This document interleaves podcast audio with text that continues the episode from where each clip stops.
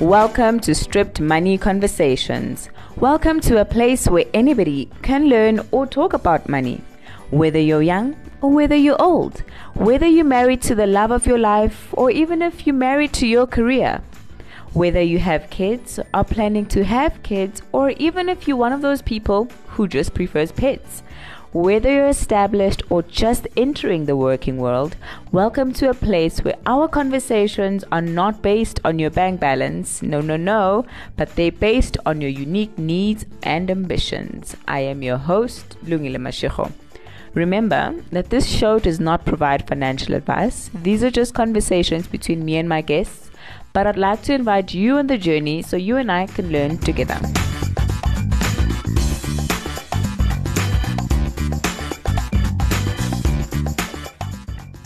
Sticking to a budget over the long term is one of the biggest challenges in personal finance.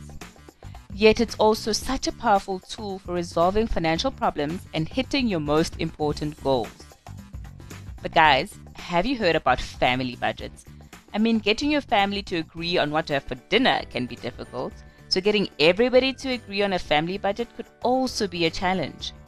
Today on the show, I have Diana Granoux, founder of the Family Finance Show, which is a personal finance podcast just like this one. And she'll be taking us through the ins and outs of family budgets.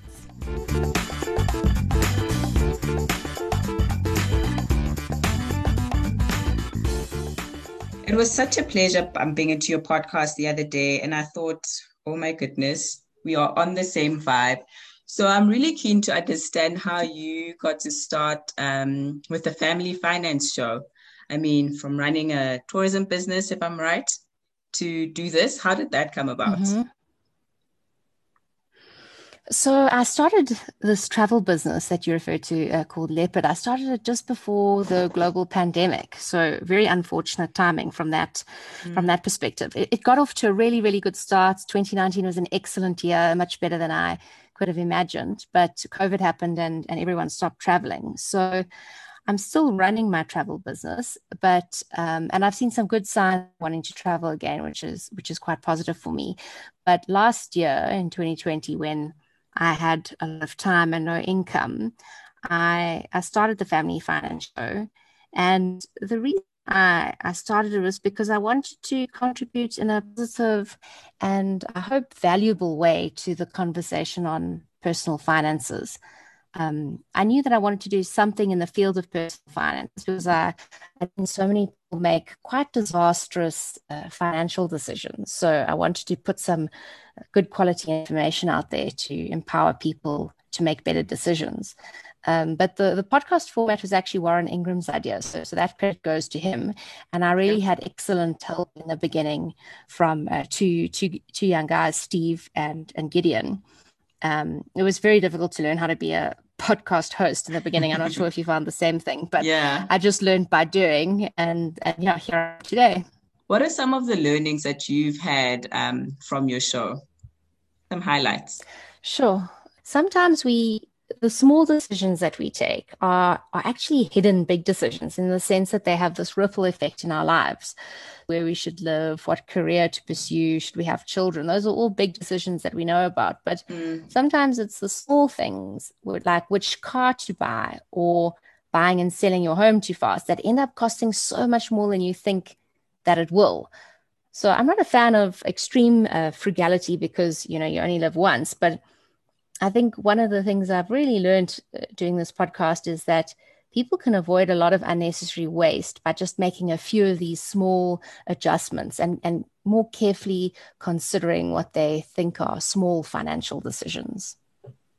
That's absolutely true. And I have to agree.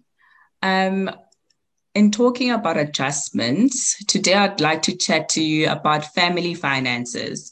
Um, we often hear a lot of around a lot of information around how people need to create their personal budgets or budget as a couple, but we don't have a lot of information on family budgets. I'm not sure what your family situation is like, but how would you define a family budget? The biggest difference I see in a family versus any other kind of personal finance budget is if you're single or you're in a couple, your budget involves much less compromise especially if you're single, you're in full control of all your expenses. Uh, but when you're in a couple, you need to compromise on a few things, hopefully, not too many. If you have similar values, then the compromises shouldn't be too painful. The more family members you have in your budget, uh, the more compromise there is. So, so that's really the big, biggest difference I see from my perspective between a family budget and another kind of personal finance budget. Cool. So, why would one create um, a family budget? To me, a budget is the first step to taking control of your finances. If you don't know how much money is coming in and how much money is going out, you definitely won't be making the right decisions. I think another reason to to do a budget is to see where you're spending your money and if it if it aligns with your values and if it actually brings you happiness. So, as an example, um, you might you might do your budget and you might find that you're spending 20% of your income on eating out. If if healthy eating is a, a value of yours, then you might want to consider making adjustments to to that component of your budget. So just being able to see where your money goes and and question yourself on whether that's really what you value, I think that's a that's a, another great reason to to do a budget. I think people also avoid budgets doing a budget because they don't want to face reality. So if that's yeah. if that's you, you need to you need to realize that until you actually get a handle on your budget, eh, you won't be able to make any real progress. So budgets are for everyone. For everyone, even married couples. so yes. let's get into the the detail. What elements should be in your family budget? So it can really be as simple as complicated as you want it to be. I think mm. you have to have two two elements there, which is your family income and your expenses. So um, even if you and your spouse um, manage your money in separate bank accounts, you still need that overall view. Um, so you need you need to get together and look at look together at how much income you're both bringing in. And you can, if you want to get more complicated, you can even give it different categories like your primary income, your side hustle income. You might have some dividend income, uh, something like that. And for expenses, you also might uh, categorize it into whatever makes sense for your family. So housing, food, education, holiday. Um, it really doesn't need to be complicated. But if you have those two things, I think that's that's a starting point and then obviously measuring your budget mm-hmm. as you go along is very important so if you budget 5000 rand a month for food for example you actually need to check each month that you're spending this amount on food if you consistently over or under budget you need to go back and adjust your budget Cool. Yeah, that's that's hundred percent. Um, you've touched on this already, but what are some of the considerations that you should take when you create this budget? So, um, I suppose for me, uh, having done the family budget for for a while, inflation is one of the biggest things that I, I always forget about. So. Mm. Uh, you've got to take inflation into account because you shouldn't expect to pay the same to fill your tank as you this year as you did five years ago.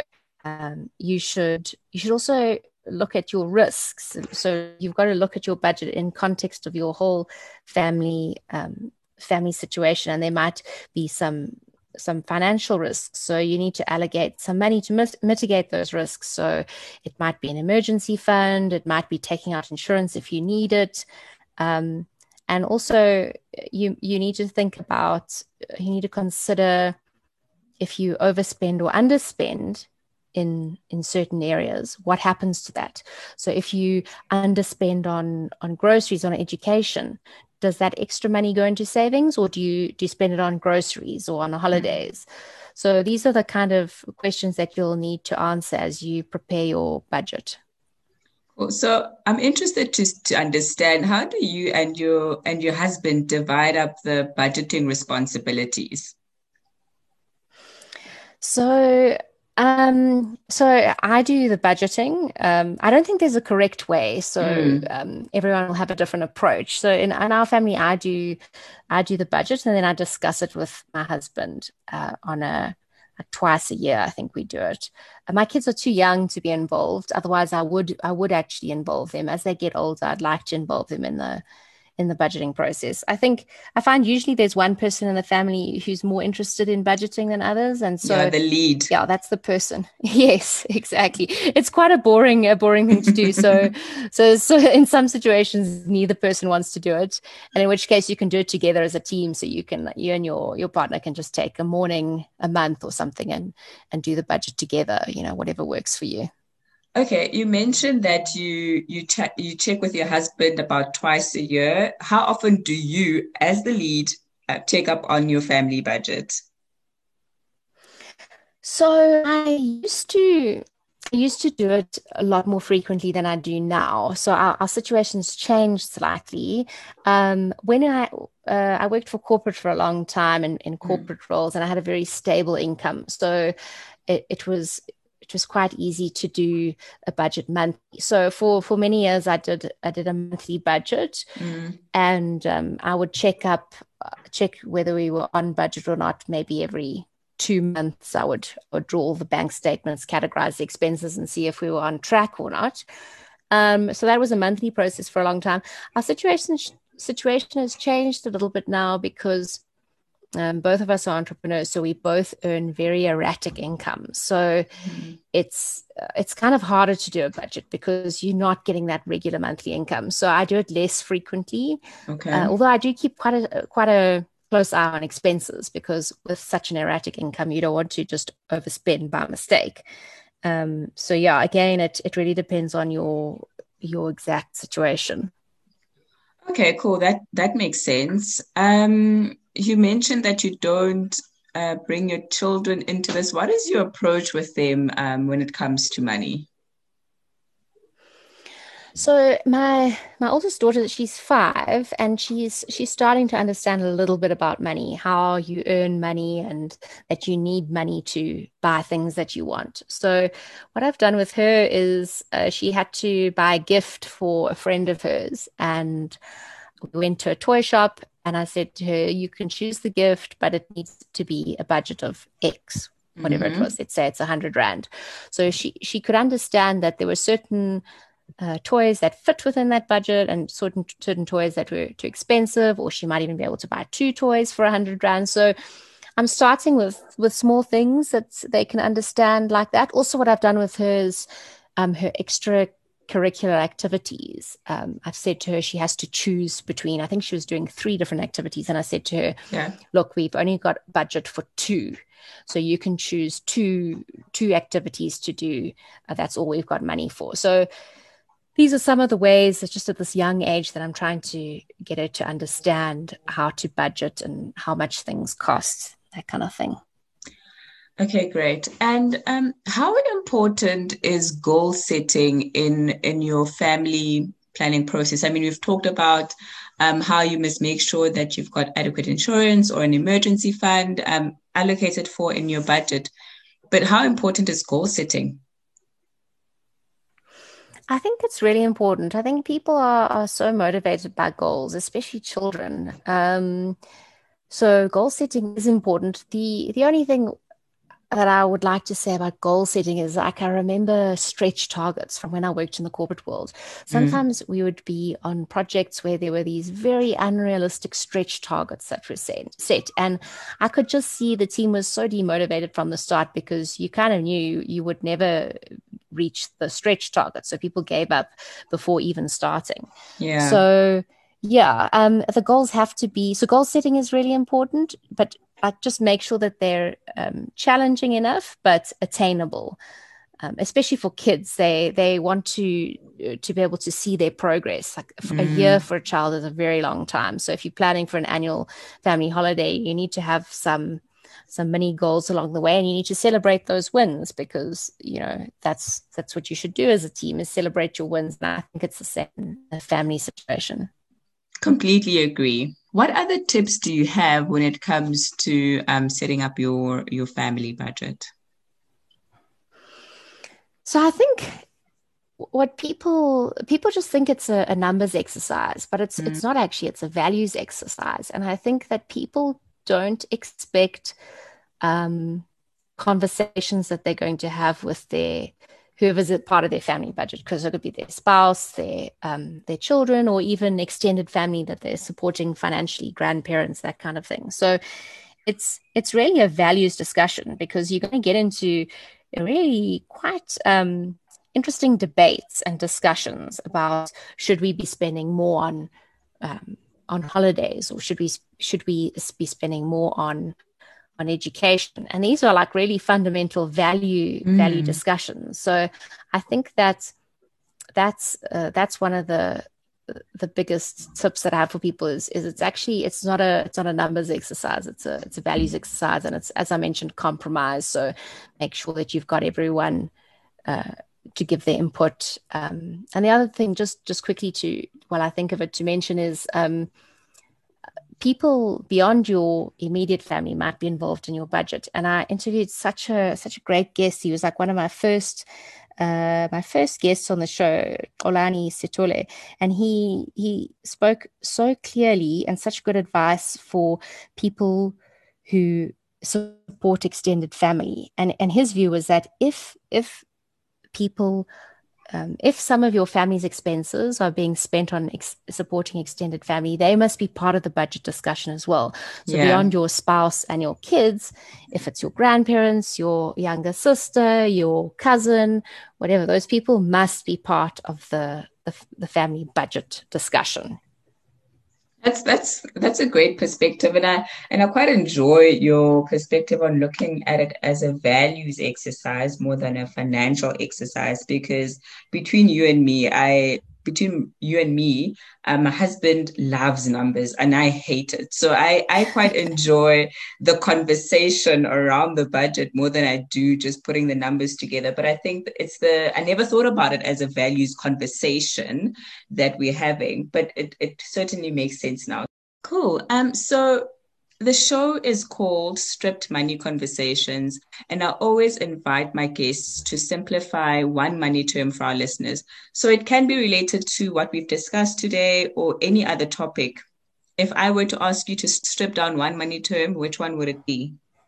Uh, so my favorite term is is compound growth, but um, I'm not such a great teacher. And and Sam Beckbessinger, who I interviewed on my podcast, she's much better at explaining this. It's quite a complex thing to explain, actually. So she uses such a great analogy of, of rats on a ship. But um, something that I think maybe relates uh, more to this conversation and, and something that I can explain better. So if your income is higher than your expenses, which is what we've been talking about in the whole podcast, that that gap that you've got, uh, some people call it a wealth gap, budget surplus, there's different terms for it. That gap is so important because um, once you have that surplus, which it's hard to get to that point, but once you have that and you correctly invest the surplus, you will eventually earn an income from that and you'll have so much more freedom to to make decisions that you, you weren't able to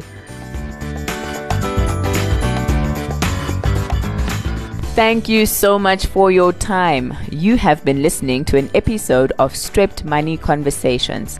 Please share the love by subscribing to this podcast wherever you listen to your favorite podcasts. And let me know what you thought of this show on social media. Just search Stripped Money Conversations on Facebook, Twitter, and Instagram. And if you have topic suggestions, please slide into my DM and let's see if we can make it happen. Have a good day.